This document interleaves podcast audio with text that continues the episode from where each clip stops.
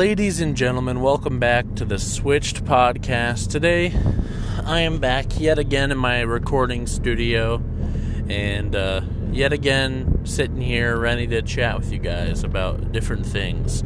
I figured this week's episode would be a little bit of like a update on my life and where I'm sitting at, in addition to talking about a, an interesting uh, technology based struggle I've been having recently. Um, and so this episode is dubbed the smartwatch debacle of 2020. Let's get right into it.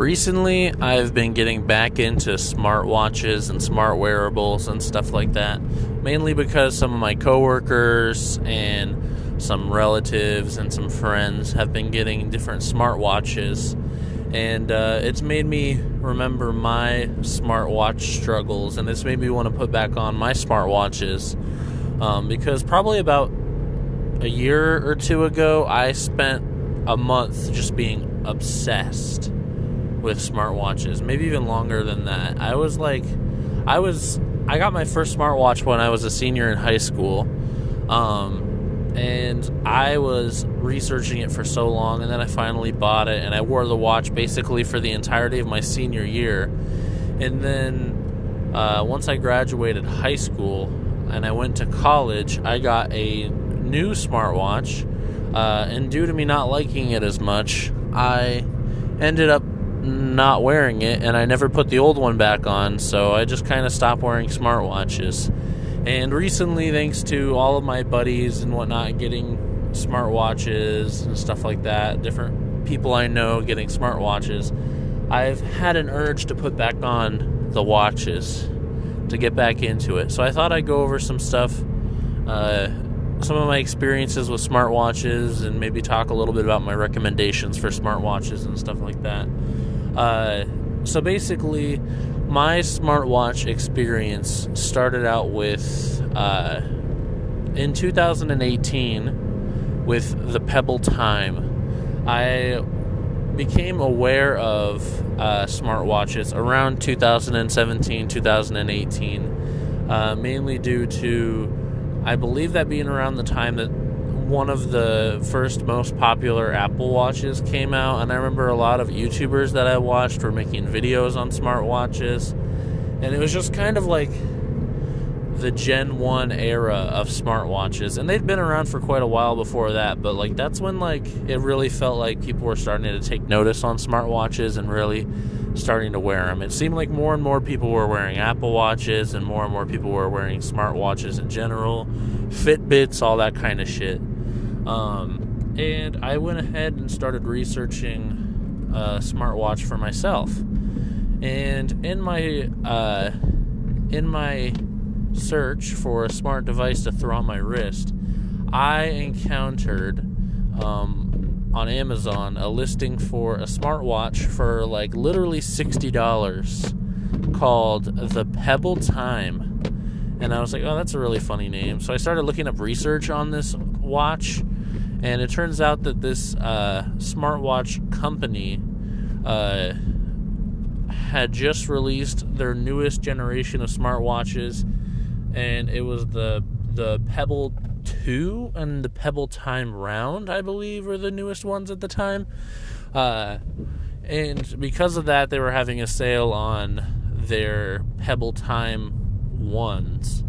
And I was like, oh, well, this watch looks pretty good. All the reviews were saying that the battery life was really good and uh, the actual use uh, ease of use and stuff like that was really good. And I was like, oh, well, awesome. Okay, I'll get that one. And I bought it, and I, from the moment it got into my mailbox, um, and I slapped it on my wrist until the moment that I got my next smartwatch, I had that sucker on. I would occasionally forget it at my girlfriend's house whenever I go over and visit her uh, because I take it off while we were watching movies and stuff because uh, I just didn't want it buzzing and distracting me during the movies. But otherwise, I was basically always wearing the watch. And the Pebble Time was created by this company called Pebble, um, who started off making smartwatches by kickstarting the original Pebble um, back in the years prior. I don't exactly have the dates down or anything, uh, but their watches were well known for being simple, with good battery life, and uh, just basically only the essentials, minimal smartwatches.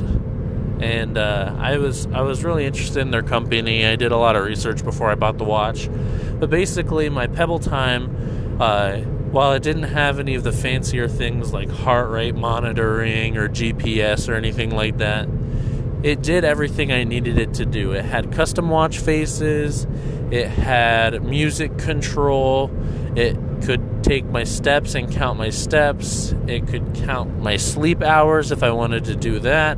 I could synchronize it with my Google Calendar and I could see when assignments were due on my watch.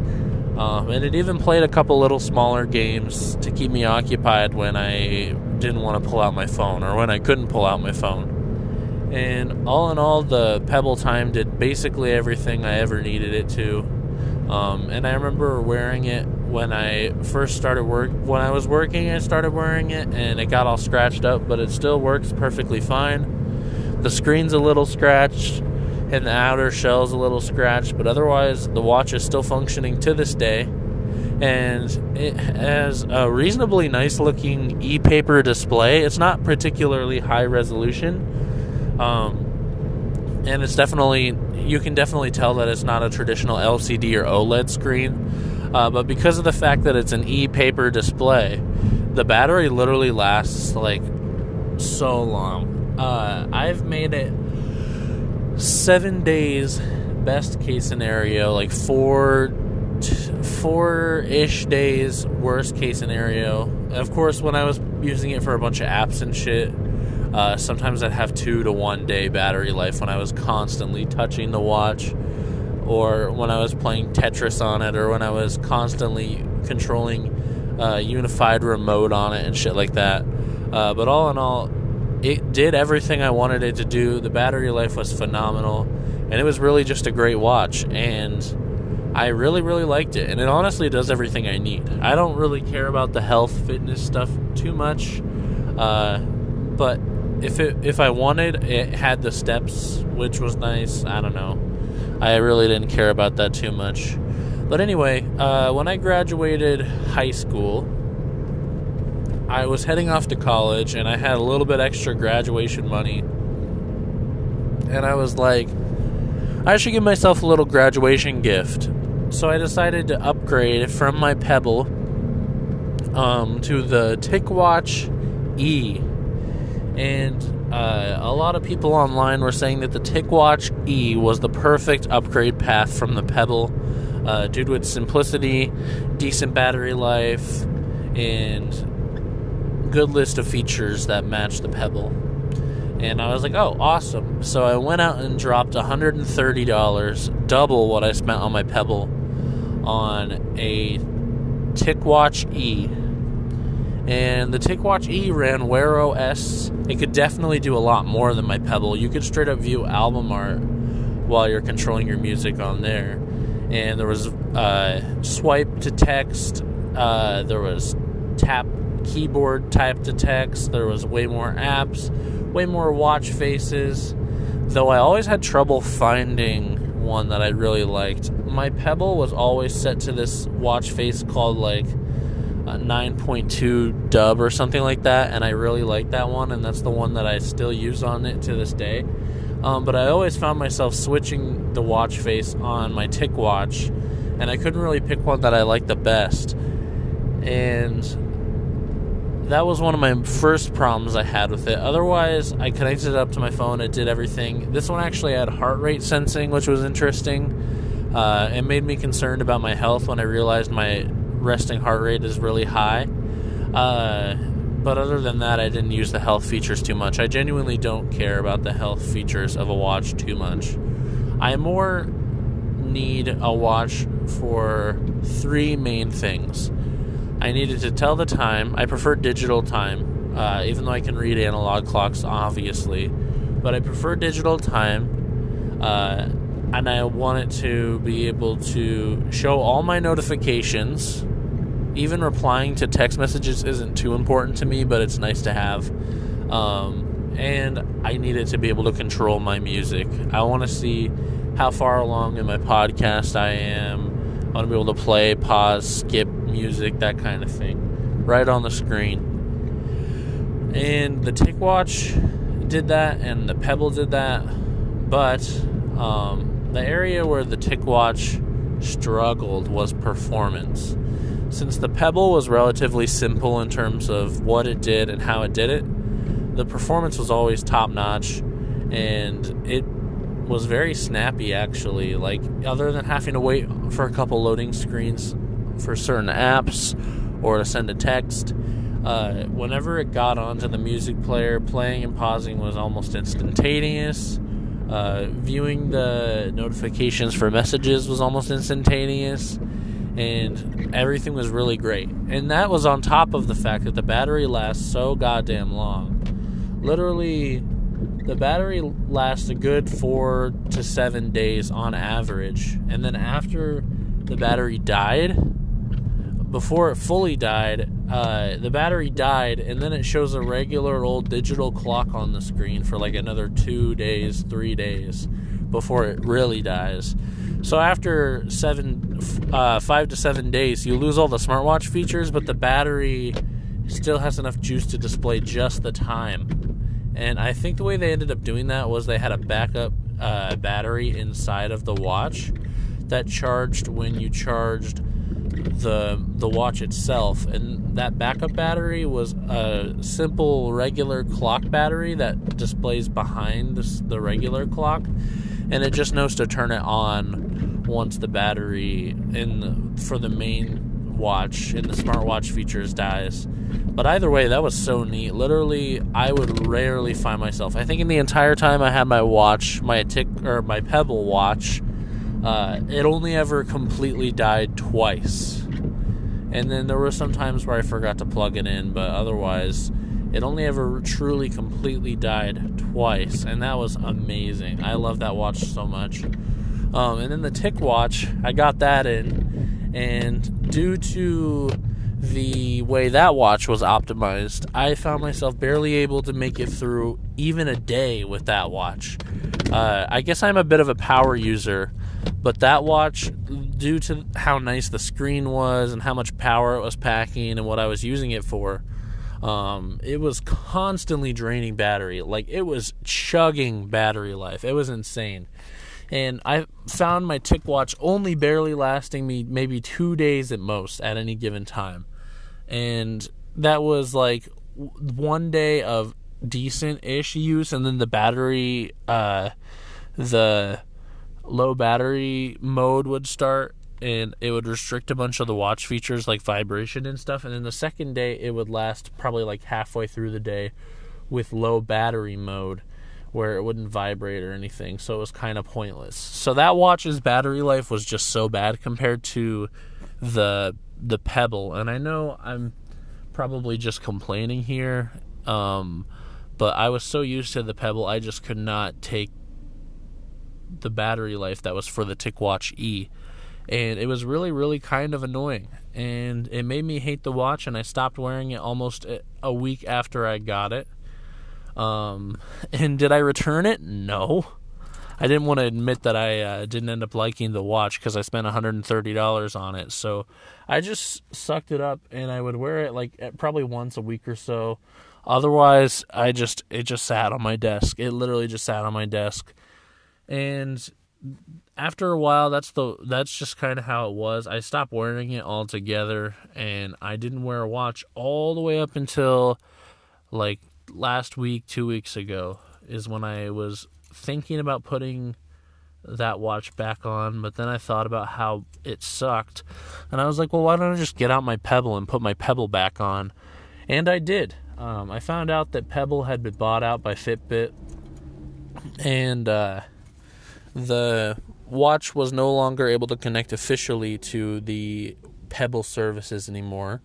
And this happened right before I got my TicWatch, and it was one of my main contributing factors to wanting to upgrade to the TicWatch.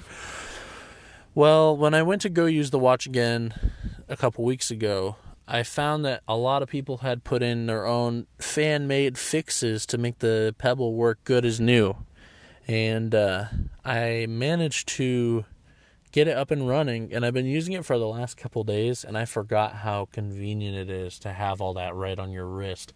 I miss this watch so much, but I've got it slapped on there right now, and that's where I'm sitting at. But I actually have a new uh, new era of smartwatches about to start that I'd like to talk about next.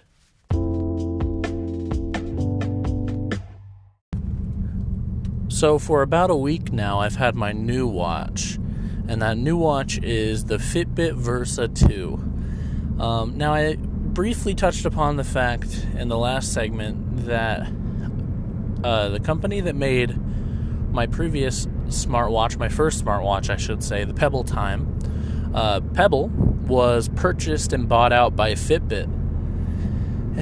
And this came to my great, great, great disappointment because I was a huge fan of the Pebble smartwatches. And if I'm being honest with you, to this day, I don't think there's any watch that can truly touch the Pebble. The Pebble is just the perfect blend of simplicity, excellent battery life, and just great control, great use, great great quality. Um, but that being said, Fitbit bought out Pebble, um, so therefore Pebble was now in the hands of Fitbit, and they put the Pebble guys to work on working on their next line of smartwatches. They wanted to make Fitbits with screens, uh, and out of that came the Versa line of smartwatches uh, that were made in part by the original Pebble guys, and there are currently two of them out. Fit, uh, the Fitbit Versa 2, which is the one I got, came out in mid 2019, if I remember correctly, and it's got a lot of uh, Pebble esque features to it, um, and it's in quite a similar form factor to the Pebble as well. Uh, so I thought I'd share some of my initial thoughts. I'm thinking about doing possibly a review video about this watch, so I don't want to go into too much detail about all this because I'm thinking about possibly doing a review of it, and that would kind of spoil the fun of the review. Um, but the main things I use a smartwatch for, as I mentioned before in this podcast, are replying to texts, uh, reading notifications, and controlling my music. And of course, reading time, you know, that's a given. Uh, so the big things that are important to me are music control, battery life, and notifications. And uh, so far, the Versa 2 has one in two out of the three main important things for me. Uh, the battery life so far has been very much good enough. I've always been able to hit about two plus days with it at least. Um, I'm sitting on day two of not charging it right now. I've been kind of just putting it on the charging stand whenever I feel like it. So I haven't ran it to dead yet, um, which is a good sign. But yeah, uh, I've I'm on day two of running it right now. It'll probably get charged here soon because I don't know if I want to let it run all the way out until it's dead. Uh, but the battery life seems perfectly fine right now. And while I know it's probably not as good as the Pebbles, uh, it'll definitely be suitable. Um, and then the other part that works just fine is the notifications and texting. Uh, I can reply to texts either using my voice, um, using canned messages, which is just stuff like yes, no, on my way, that kind of thing. You can just send those kind of text messages from the watch. And then also emoji and it works identically to the Pebble, and it's actually really, really slick, and it's more or less what I expected slash wanted uh, out of my smartwatch. And I gotta say, I'm I'm pretty impressed with the notification control. I'm pretty impressed with the battery life, but that leaves us with music control, and that's the place where honestly, um, the Fitbit is falling way behind from the Pebble Time, and the Pebble Time came out way back. I think the Pebble Time might have been a 2012 release, and this watch came out last year, and it it can't even get close to doing uh, music control as well as my Pebble Time could. My Pebble Time uh, came with a music controller app that worked just fine for basic things. Um, but I always downloaded a third party music control app called Music Boss. And Music Boss let you customize virtually everything about the music controller. It showed timestamps, play, pause, volume up, volume down, uh, skipping tracks, that kind of thing. It was really, really great, actually. And I gotta say, I, I truly love the music control on my Pebble. And as much as I like this Fitbit, it is nowhere near as close to perfect music control as my Pebble was. So on the Fitbit, there are t- three main ways to control music. And out of these out of these three main ways, two of the ways are the ways you're supposed to do it, and the other way is the way that works the best. And that's already like you probably hearing that as like, oh, really? Jesus Christ. So the three ways you can do it, the two official ways is by A, downloading the Spotify app on your Fitbit and controlling it over Bluetooth, um, connected to the Spotify app on your phone or your laptop or your computer, that kind of thing. And that works okay. I could not get it to stay connected to my Spotify account consistently. It just once I'd pause the music for longer than like 30 seconds, it would lose uh it would lose connection to my Spotify and it would not be able to continue the music. And that was so annoying. I love using my watch when I'm in situations where I'm listening to music on my Bluetooth earbuds and I can't really touch the earbud itself, or I just need to quickly play pause because somebody's talking to me or something like that. And it kept disconnecting on the Spotify app for Fitbit, and I was really disappointed in it. Um, and so that one was working okay, but it was just it was not good enough. And I was literally considering returning the Fitbit for the reason that it was not working the way it should have.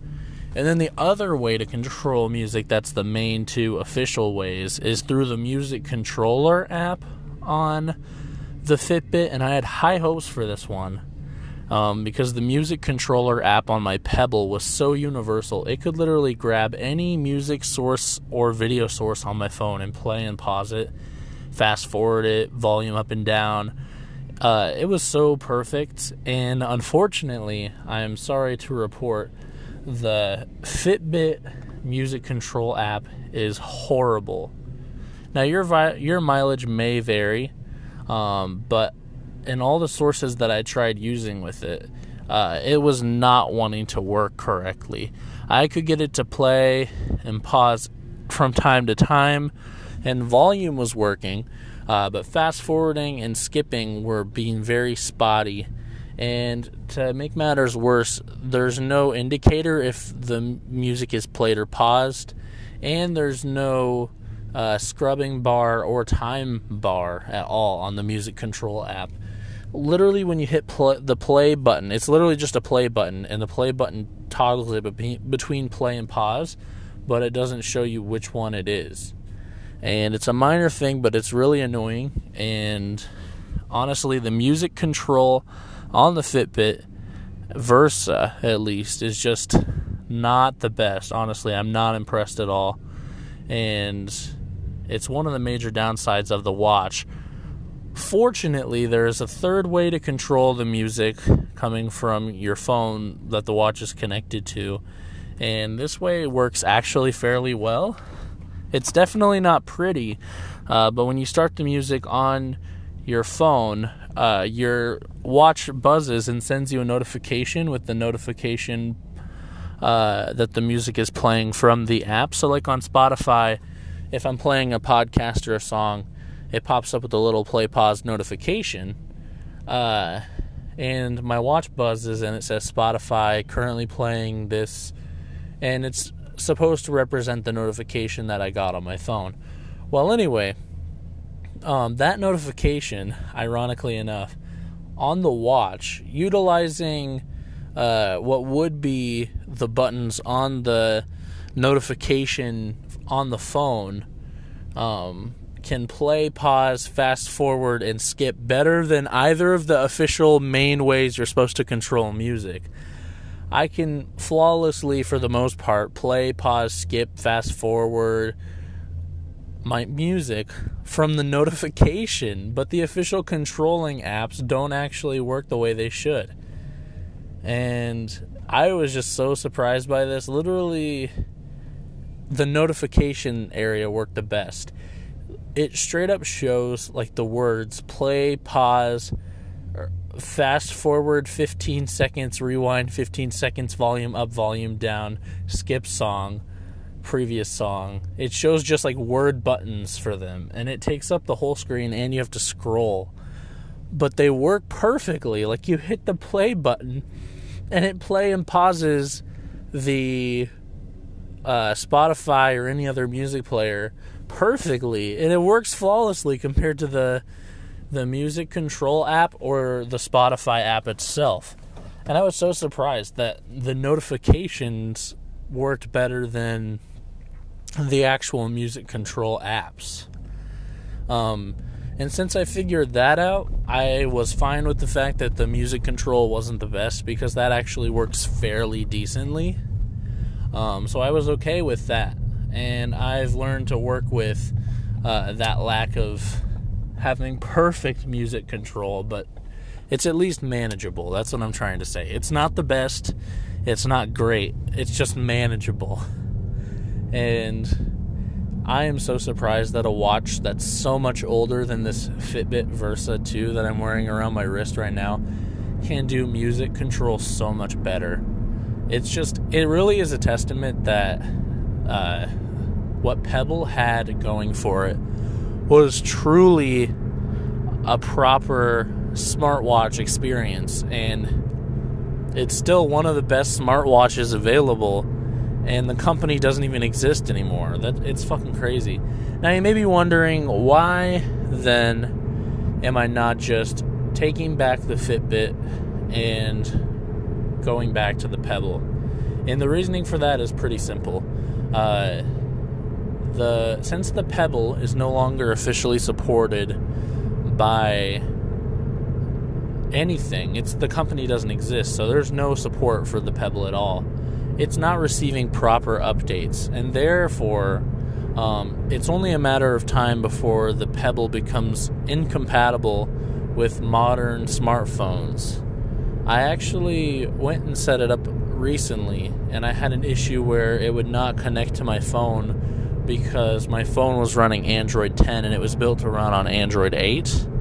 And it took a lot of finagling and messing around in the settings. Thankfully, I was savvy enough to figure it out and I managed to get it all synced up and paired and working properly. But any regular person using that watch would not be able to figure it out, I don't feel like. Or if they did, they, they would be getting lucky. And that is the big problem here. Even though there has been a community app store released called Rebble, um, and you can even pay a monthly subscription to keep voice dictation working on the Pebble. It's just not enough. It's it needs to be properly updated. There needs to be a replacement app created, which people are working on them. Uh, and I tried one. It was called like.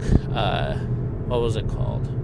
Gadgetbridge. That's what it was called. And Gadgetbridge worked fine, but just not good enough as it needs to be. And it, the app was a little too buggy to be work work good enough, I guess you could say. And honestly, the main problem and the main reason why I decided to stick with the Fitbit Versa 2 and not just go back to my time trusted Pebble uh, is simply due to compatibility. There's no way that this watch is going to keep working into the future because of the fact that it's ever becoming more and more obsolete in terms of its compatibility with current hardware and software. And it's really such a shame because honestly, the Pebble Time has to be the best smartwatch I've ever used, hands down. And the battery life is great, and all the little animations that play on the Pebble Time screen are just so cute, cute and charming, and the battery life is great. Since I already said that before, but I just really want to emphasize the battery literally lasts like a week. It's so awesome. And the music control works perfectly, and the texting and everything on it is phenomenal. And it even has voice type, voice texting. And I remember when I actually could use it officially, it worked just as good as my my Fitbit Versa 2's voice texting does. Pebble was truly ahead of its time, and the Versa 2 is definitely the closest thing I've used to a Pebble in modern day. It's still not quite there, but fortunately for Fitbit, uh, the Versa 2 is still being supported and it's still being updated, and that's the only thing that makes it worth picking up over the Pebble. The Pebble is dead. I want it back so badly, but Fitbit bought it, and now they're making them make inferior products that still work, and I'm still going to end up wearing on my wrist anyway. But yeah, that's my little spiel about smartwatches. If you're really looking for a smartwatch to wear, if you have an iPhone, no questions asked, get a Gen 3 Apple Watch. Apple Watches are probably the best smartwatches available. Um, probably, other than the battery life, they definitely beat the Pebble. And I really wish I could have an Apple Watch. This is a rare instance where you'll find me saying I wish I could have an Apple product. Uh, because the Apple Watch is genuinely the best smartwatch available right now. It does everything I'd ever want from a smart device. The only thing is you have to charge it every night, which is a little annoying. But it really is the best smartwatch available right now. So if you have an Apple device, buy uh, buy the Apple Watch. Gen 3 or newer is fine. Literally, Gen 3s are still really good. Um, and if you're looking for a smartwatch for Android, if you're tech savvy enough to fuck with a Pebble and you're willing to understand that your Pebble probably will only get like one or two good years out of it before it, you'll even have trouble connecting it to your phone, uh, then get a Pebble because the Pebble is the best. Otherwise, I guess I'd recommend going for a Fitbit Versa. Uh, if you don't care about some of the features, you can get a Fitbit Versa Lite. Uh, the screen looks a little not as good. Uh, there's no Alexa built into the watch, which I don't really use that much anyway. So, um, but the Versa Lite is definitely a good smartwatch option for Android users. And if you really want to go balls to the walls, Versa 2, perfectly fine as well. Hopefully, somebody releases something that can replace the Pebble someday. I really, really, really wish that Pebble was not bought out, and it's such a shame. But um, that's the way it goes, I suppose. Just another amazing developer slash company gone. But uh, otherwise, I know I've heard Amazfit, some like Chinese company, has a watch that the battery lasts 40 days on it, and apparently it's relatively similar to the Pebble, but it does not have music control, which is such a huge thing for me. Uh, so I had to pass on that one, but uh, that might be something to look into as well. It's called uh, the Amazfit Bip. Um, and other than the fact you have to sell your soul to some Chinese company who's probably selling all your data, uh, apparently, that's a really good watch, and it has literally the best battery life I've ever heard of from a smartwatch. Um, and other than that, there's a couple other watches that are trying to get on the level of the Fitbit and the original Pebble and the Apple Watch, um, and even surpass them. But I don't know. To me, nothing's really past the Pebble time. The Pebble time, I think, is and will be the best smartwatch I've ever used, at least for some years to come. There might be something better eventually. I have hope.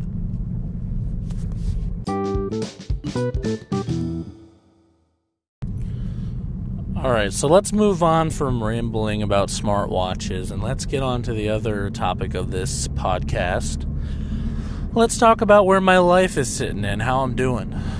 So, at the time of recording this segment, it's May 27th. Um, and I finished school a while ago now, and my semester went pretty well.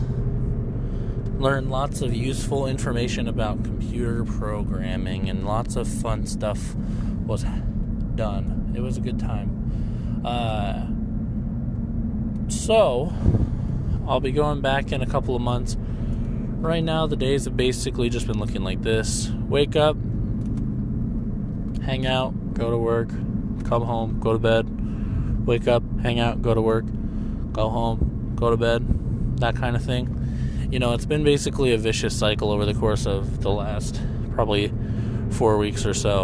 Um, and you can't forget Animal Crossing. I've been putting at least 30 minutes to an hour into Animal Crossing every single day.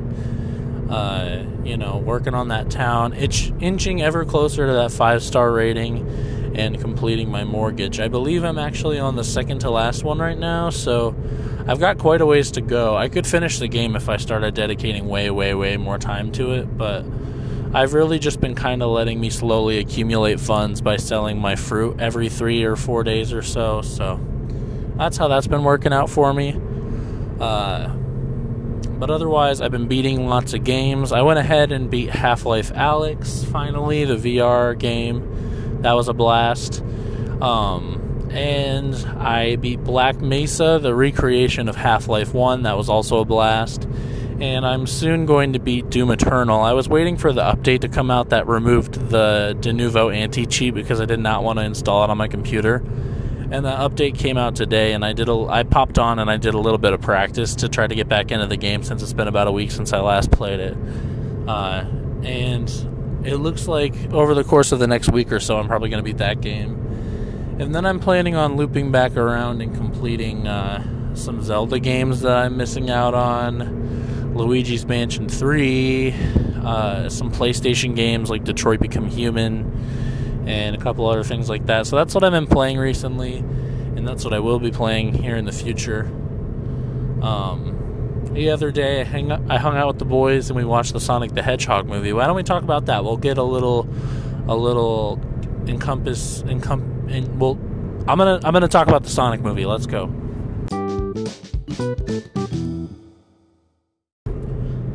Sonic the Hedgehog, a classic video game series. I own almost every Sonic game to release to date.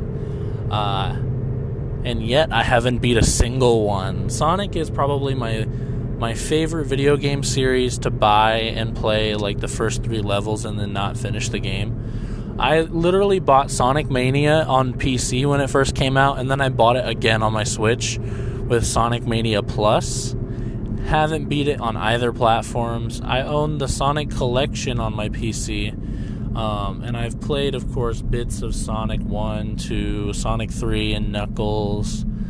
I have not played CD. I played a little Generations. I played. I actually don't own Sonic Forces, so I definitely don't own like every Sonic game, but I own a lot of them. Um, Sonic Colors, I've played. I love just playing like a handful of levels from the Sonic games. The only Sonic game I've ever owned and completely beaten was the first Sonic game that I ever owned, and it was Sonic Heroes on the GameCube. And I beat that one as all the teams. Um, and I really enjoyed that game, and I really liked that game. And I think that's where my main love of Sonic has come from.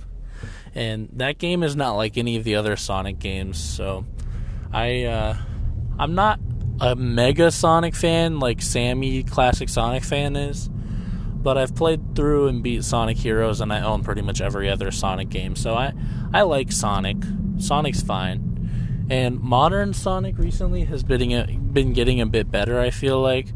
Sonic Boom was trash obviously. Sonic Forces was pretty trash from what I hear.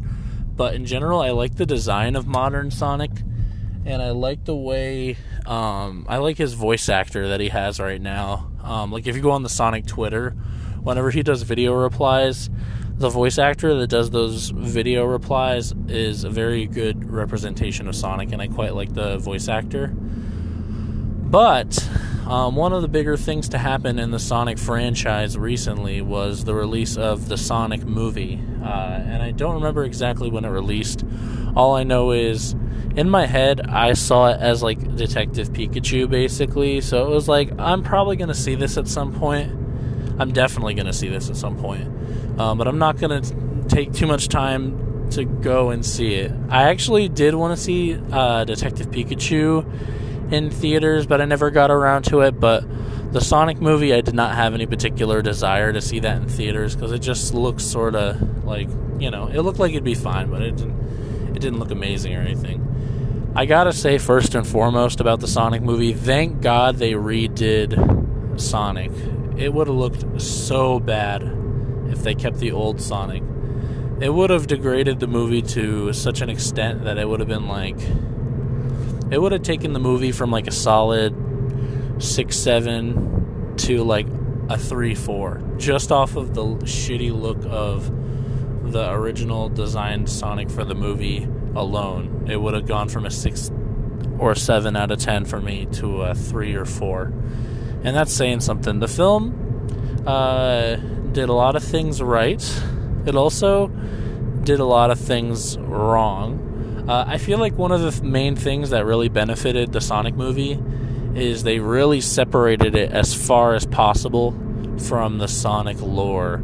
Sonic just has this fucking massive set of different lore things, and there are so many different characters, and the Sonic universe is expansive, and a lot of shit has happened, and it's really just crazy. Like, the Sonic universe is massive, and to, to introduce new people to Sonic through this movie is not a bad way to introduce them to Sonic. It's very watchable for somebody who has not played a Sonic game because they don't talk about all that lore shit. They literally just cut it all out. They just gutted it.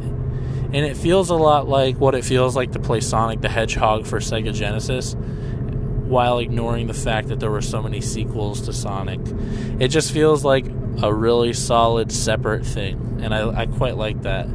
Um, that being said, Big the cat should have been in the movie 0 out of 10. No, jokes aside, Big the cat is my favorite Sonic character, but uh, it was a very very fine movie. They did the they did the over the hedge slash uh, X Men Quicksilver thing where they had multiple scenes in the film where time was slowed down for everyone else but the character in question. In this case, it was Sonic. Uh, and I actually quite liked those scenes. I didn't when I saw that there was a second one in the film. I was like, "Are you fucking serious?" But all my buddies that were watching the movie with me were like, "Oh, that's that's fine. It's actually cool. These are the coolest scenes in the film, so whatever." But I kind of thought that the fact that they had two was kind of milking it, and I was like, "Really? They're gonna do two slow mo, slow down time scenes? What?" Um, and you can tell they changed a lot about the movie and the editing and stuff like that because there's a lot of scenes from the trailer that just were not included in the final release of the film. Uh, and it's pretty weird to think about. There was like the Fitbit joke in the trailer where Sonic like uh, is running or something, and then he stops and he's like deflecting missiles and shit, and then he's like, "Oh," and he checks his wrist and he's like, "I just hit 10 billion steps on my Fitbit." Wow, it's like, ha ha ha a lot of the really horrible, horrible jokes like that were kind of cut from the film. Some were not. Some of the jokes were hit perfectly fine. They were relatively funny. Uh, like one of the ones that really sticks out to me is there's this one part where this little girl kind of becomes friends with Sonic for a reason that I'll keep out of the out of this discussion for the fact that it has a bit of a spoiler in it. Um, but there's a little girl who's friends with Sonic, and her mom is sitting in a chair tied up, and she's running in circles around the chair, just going, "Gotta go fast, gotta go fast, gotta go fast, gotta go fast." I fucking like was di- I burst out laughing, and my friends were just like, "Why are you laughing?" Because it's fucking funny. She's running around in circles. Um, the story was very quick. The whole movie felt super fast to the point where it was like, "Hello, I'm Sonic, and this is I'm on Earth, and this is what I do on Earth." All right, now here is the plot. Boom, boom, boom. Shit's happening. All right, the end. And uh, it honestly was just very, very fast. That's the main downside to the plot of the film. It seemed like it was setting up for like a long two hour film, but it was just an hour and 30 minutes, and it was very, very quick pace. And that both helped and hurt the film um, because it didn't overstay its welcome, but it also felt so rushed. Uh, but I gotta say, I did actually enjoy it, and I also did not like the voice actor for Sonic at all. uh, he did an okay job, don't get me wrong, but compared to the modern Sonic voice actor, Jean-Ralphio, that's not the actual name. He plays the character Jean-Ralphio in uh, Parks and Rec. But whoever, whatever his actual name is, because I forget. But Jean-Ralphio did an okay job voicing Sonic, but his his voice was a little like there was something about it that was just like, oh, it just kind of hit me in the wrong spot, if you know what I'm saying. Uh, there was quite a bit of references to the Sonic universe, um, and all of them kind of were just like, okay, whatever. Uh, but the the really funny one was there was this character in the town of Green Hills where the story takes place, and people call everybody called him like Crazy Pete or something like that, and everybody thought he was crazy because he was talking about how he saw the Blue Devil, and he drew he sketched a picture of the Blue Devil to show everyone in town, and of course the Blue Devil is actually Sonic the Hedgehog, and uh, he's trying to remain a secret to everybody in the town, but this this crazy crackpot old man saw him and started calling him the Blue Devil and warning everybody about the Blue Devil in the woods. Well, he draws a picture of the Blue Devil, quote unquote, and it literally is Sonic, like the meme Sonic. It looks just like the meme, and it's it fucking. Me and my buddies were just cracking up over it. They managed to sneak Sonic into the film and make it fit into the lore of the film, and it was hilarious. I can't believe they managed to do that. That that was like all fan service, and they didn't have to do that, and they did, which was pretty impressive. But uh, I gotta say, all in all, the Sonic movie was like probably a solid six or seven for me. Um, they're probably definitely gonna do the sequel, a sequel, as you can tell uh, from the ending of the film. If you guys have seen the film, and uh, Jim Carrey definitely carried the film on his back for probably about 80 to 90% of it. But that was totally expected, of course. And honestly, it was just a fun, albeit very fast paced and quick film uh, that just kind of is probably a, an easy one to forget about because it was so quick. But it was fine. It was fine. Fine film.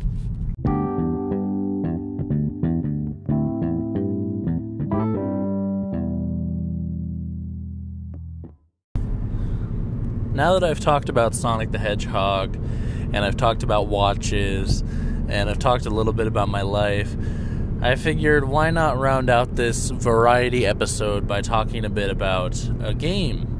Uh, so recently, I've actually been in a bit of a beating games mood, and I've actually beat quite a few games. I've beaten like three, four games recently, and it's kind of awesome and it feels pretty good compared to what I normally do, which is play a game for like four hours and then just quit it. Um, but anyway, the other day I beat Doom Eternal, and I was going to save my Doom Eternal review because I had the idea to do a podcast episode where I review Doom Eternal and Animal Crossing. But Animal Crossing's taking a bit longer to beat than I originally thought.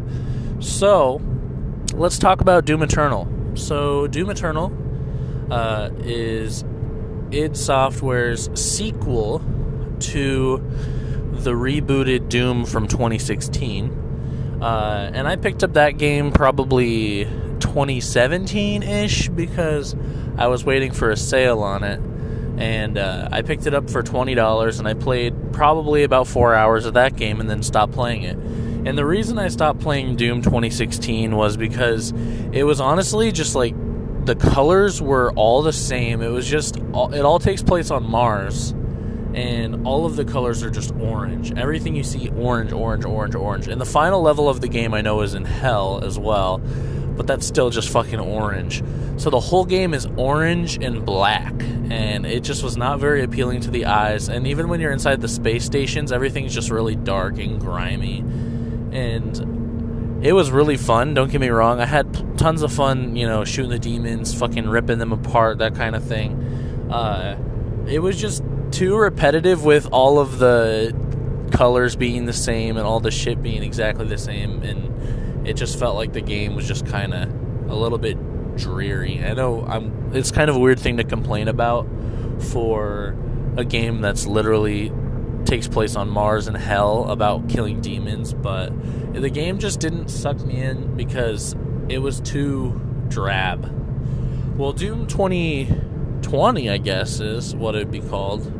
Uh, Doom Eternal is the complete opposite. Uh, Doom Eternal takes place on Earth, similarly to the original Doom series. Is Doom 2 Hell on Earth, uh, and that means that there's a lot more variety in level design and a lot more variety in colors that it had the chance to use for the game. There's an ice world level. There's a lot of like old ancient temples. There's like cities. There's different dimensions. Uh, the game is just chock full of color, and it's not just orange. There are a couple orange levels. don't get me wrong, and funnily enough, those were the least memorable for me. Uh, but there's actually a lot of variety in color in this game, and it's kind of beautiful. I'm not gonna lie. Um, they also did this other thing in Doom. Doom 2016 almost tried to take a little bit from the original games and then a little bit from Doom 3 as well. And Doom 3 was the one that I never got the chance to play. Doom 3 was the one that I I've dabbled a little bit with the original Doom. Uh, probably the first five levels or so. If there's even five levels in the game, again, I haven't really played it that much.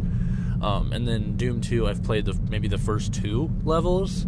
Uh, so I was I'm used to those games, and I like those games quite a bit, and they're fairly colorful, surprisingly, for the setting being what it is, uh, and the hardware limitations of the time. But Doom 3, as far as I can tell, is just like dark corridors in a space station or some shit. I've seen videos of it, but that's about it. And it just never really interested me, especially at the time it came out, uh, because I was a very young child playing The Legend of Zelda Wind Waker. So, yeah, no interest in fucking Doom 3. Uh, but either way, uh, Doom Eternal has so much color. They made it so um, all of the ammo drops and the health drops and the armor drops are super colorful now. I remember in Doom 2016, uh, the armor was blue, which was interesting and probably the most colorful part about the game was you know you were looking out for those blue armor capsules. Well, now every different type of ammo and the health and the armor all have different colors, and they made it so the enemies are kind of like gore pinatas, I think as they call them. And whenever you kill them, uh, whether you use like a glory kill, uh, or you use your chainsaw, or you blow the heads off of certain ones, different items come out in like a spray, and it's fucking awesome looking. So like if you chainsaw an enemy, uh, literally it gets ripped in half and at the same time as it's getting ripped in half it fountains out like all different multicolored shit because it's dropping health armor uh, all types of different ammo and it's really really it's really really interesting looking actually. And I think the variation in the colors is one of the main things that made me actually stick with Doom Eternal all the way through compared to Doom 2016 uh, and I gotta say, Doom Eternal was such a good game. Um, Doom 2016, it felt very fast paced, but compared to Doom Eternal, they somehow made Doom Eternal feel even faster than Doom 2016. And I was just so surprised by that because Doom 2016 already felt very fast paced. Um, again, this is coming from a Nintendo fanboy who grew up playing all these like slow paced, fairly deliberate games like Mario and Zelda and that kind of thing. Uh, and yeah, Doom Eternal was just, it was faster and it had so many wonderful additions that just made the gameplay flow so nicely. So basically, the main thing for me was whenever you run out of ammo on one of your guns, uh, Doom Eternal switches to a different weapon, and basically it goes all the way through all your weapons until you run out of ammo, and it becomes this game of shooting all the demons with the weapons you have, and it'll as you run out of ammo on one gun, it'll switch you to a random like the next gun in the wheel, the selection wheel. Um, so it becomes this game of like okay, my shotgun ran out of ammo. Now I have the rocket launcher. The rocket launcher is probably best for this demon in the area right now. And so it basically it becomes strategy based based on what type of gun you get after your ammo depletes. So it creates this flow where you go through and you defeat each enemy and as your ammo runs out you target different groups. And then uh, after you run out of ammo for all your weapons, you go ahead and switch to the chainsaw. You chainsaw one of the weaker demons and get all your ammo back. You get, I think, probably like half or a quarter of ammo for each weapon off of one chainsaw. So then you just start your cycle all over again. And it's it feels so goddamn good. It feels amazing. That game, it's like it's literally so satisfying and yeah, it feels like what I imagine a grandma would feel like if she was crocheting a hat for her grandkids and she just finished crocheting it and she just finishes up and the grandkid puts it on and it fits perfectly. That's how I imagine Doom Eternal would feel. That's how I can compare it. And the only difference is, of course, instead of knitting a hat, you're tearing through demons. And instead of doing it for your grandchild, you're doing it to save the fucking planet. And the story is interesting enough to keep me in in uh, engaged, but in the background enough to not interfere with gameplay. And each enemy has a different weak spot and a best way to take it down, and you learn that throughout the game, and you really just become super powerful by the end of the game. You get to the point where you know exactly where to shoot each enemy to take it down in the least amount of hits, and it gets to the point where you're just tearing through fucking crowds. And at the end of the game, uh, you end up with your most two powerful weapons, uh, which this is a minor spoiler, but you end up with uh, a sword, and you end up with the BFG, which of course stands for Big Fucking Gun. And the sword and the BFG can take out basically every enemy in the game, exceptions included. Uh, Marauder. Um, can take out basically every enemy in the game with a single hit. So the BFG, when you shoot it, a ball of energy comes out, and any enemy that gets close to that ball of energy just fucking disintegrates. And uh, it's fucking awesome. And they give you probably like two or three. After you get the BFG, you get like two or three shots for from it for each level because that there's like one ammo for it scattered out like every one third of the level or so, and it's it's very well paced how spread out it is. I did find myself, especially near the end of the game, saving the ammo for it way too much because uh, if I have one suggestion for anybody playing this game, do not be afraid to use the BFG. Do not be afraid to use the sword because the final boss fight will have you recharging it a lot, so you don't have to worry about saving your ammo or saving your sword for uh, bigger and better enemies. Basically, the game paces out the ammo for both the sword and the ammo for the gun in such a way that you can just use it right away on a big group of enemies and you'll be fine. You'll get your ammo back before the next opportunity arises. And I was worried that that wasn't going to be the case, but it 100% was. So if I was to replay the game, I would just, I would be way more uh, flexible and I don't even know. I'd be way more loose about how I'd use the BFG and the sword because honestly, they give you ammo not too much to make it so the game's easy, but also not too little to make it so the game you, there's no point in using the weapons and you should save them for the hardest encounters. You have ammo for them when you need it. And uh, speaking of how hard the game is, Doom Eternal for me, I played it on middle of the road. I think it was Hurt Me Plenty. I'm trying to remember. I'm pretty sure the difficulty I played it on was Hurt Me Plenty, and that's the normal difficulty. I know most people play Doom on the hardest difficulty, and to those people I say good luck because I'm a seasoned gamer, again, a Nintendo gamer more than anything. but I've played my fair share of PC shooters. I've played every Half Life game. I've played uh, Borderlands a little bit. I dipped my feet in. I've played a lot of different FPSs on PC, and Doom Eternal gave me so much fucking shit. I it might just be that I'm not a very good uh, gamer in general because I have a buddy. Shout out to Marty, uh, who also had the game and he beat it in a little under 19 hours. Well, it took me more like 25, 27 hours, somewhere in that range. And I think it's just because I'm bad at the game, honestly. I'm pretty sure he played on Hurt Me Plenty as well. And I just think I'm worse at video games than Marty is. So, uh, your results may vary. I would recommend medium difficulty at least. Don't go any less than that. Uh, the game's supposed to be hard, but it's not supposed to be so hard that you just don't want to fucking play it anymore. Uh, but I gotta say, it's a hard game, and you will die. But once you get the hang of your arsenal of weapons, it'll become less and less frequent, and it'll feel more and more rewarding as the game goes on. Um, and there's so much content in the game. Seriously, uh, I beat the story but apparently there's a lot of mastery levels, and every month they're releasing a new mastery level, and it's basically a remixed layout of a previously uh, finished level that you can play, and that just means more levels. That just means more content for the game, so that's always good. Um, honestly, I'm trying to think. The they added this platforming mechanic to Doom Eternal um, where basically you can double jump and you can dash forward. Um, and they use that in combination with climbing walls and these uh, golden rods you swing on.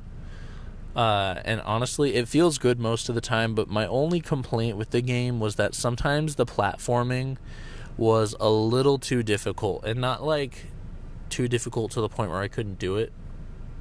It's just a little finicky. And I remember dying multiple times at one point on this one platforming part.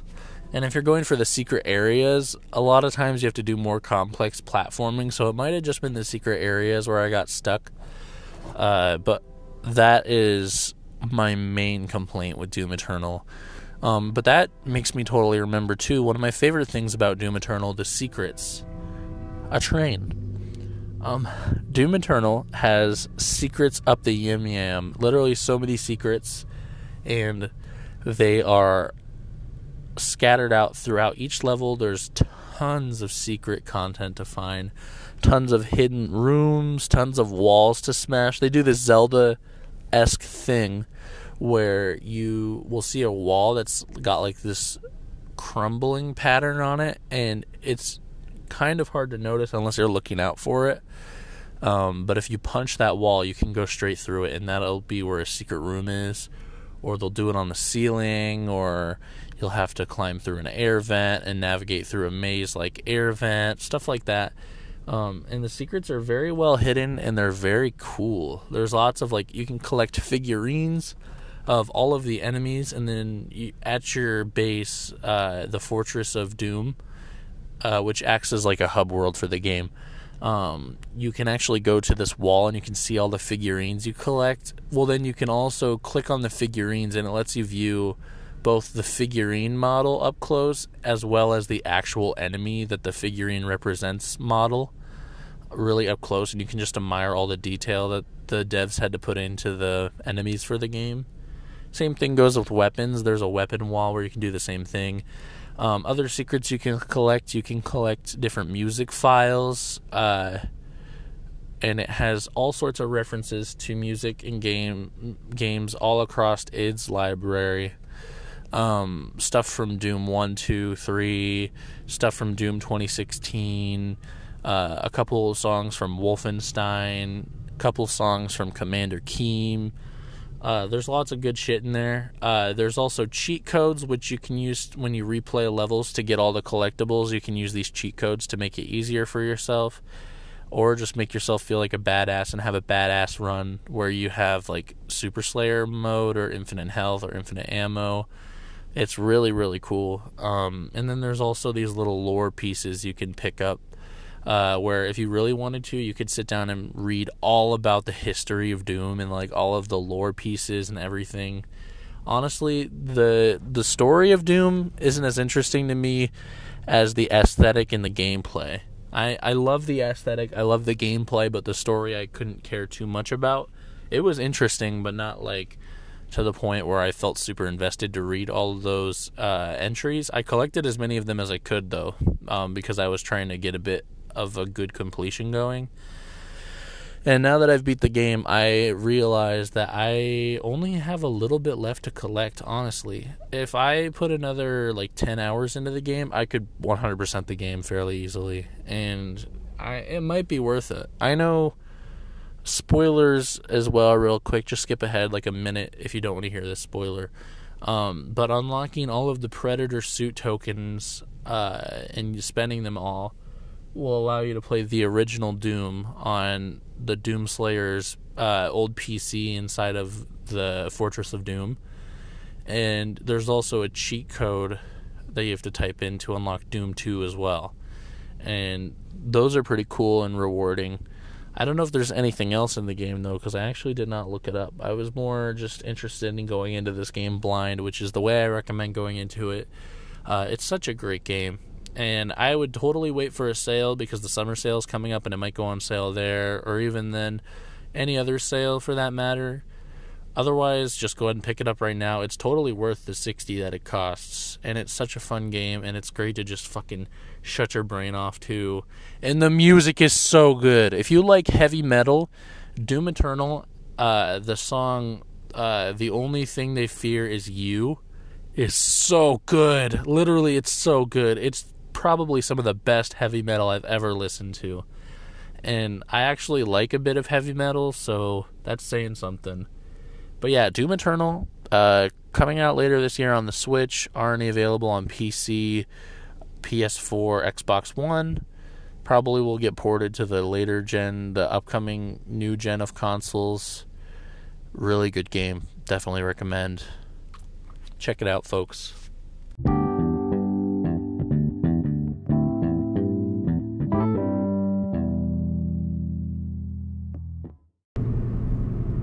So yeah, anyway, guys, um, that's probably about it for this episode. I know this episode's been kind of all over the place, uh, and honestly, uh, there's nothing to blame for that but myself and my inability to sit down and properly record one of these. Um, since I'm not driving, you know, two hours there and back to school every day, I definitely have a lot less time to sit and make a focused straightforward episode. You know, it's it's a lot harder to keep my thoughts going over the course of multiple days versus just one day of recording the entire way there and back to school. But either way, it's been fun getting these podcast episodes out, and I feel like at least the Doom Eternal part of this podcast was somewhat coherent and entertaining. Uh, otherwise, the rest is a bit of a mixed bag. I'm sure I repeated myself multiple times because I recorded that episode over the course of almost a half a month or so. Uh, but yeah, it's done now, and I have an idea for the next episode, um, and I'm hoping to get started on that real soon. So that should just about do it for this episode of the Switch Podcast. Thank you all for watching, and you have yourselves a lovely Monday and a lovely rest of your week. Adios.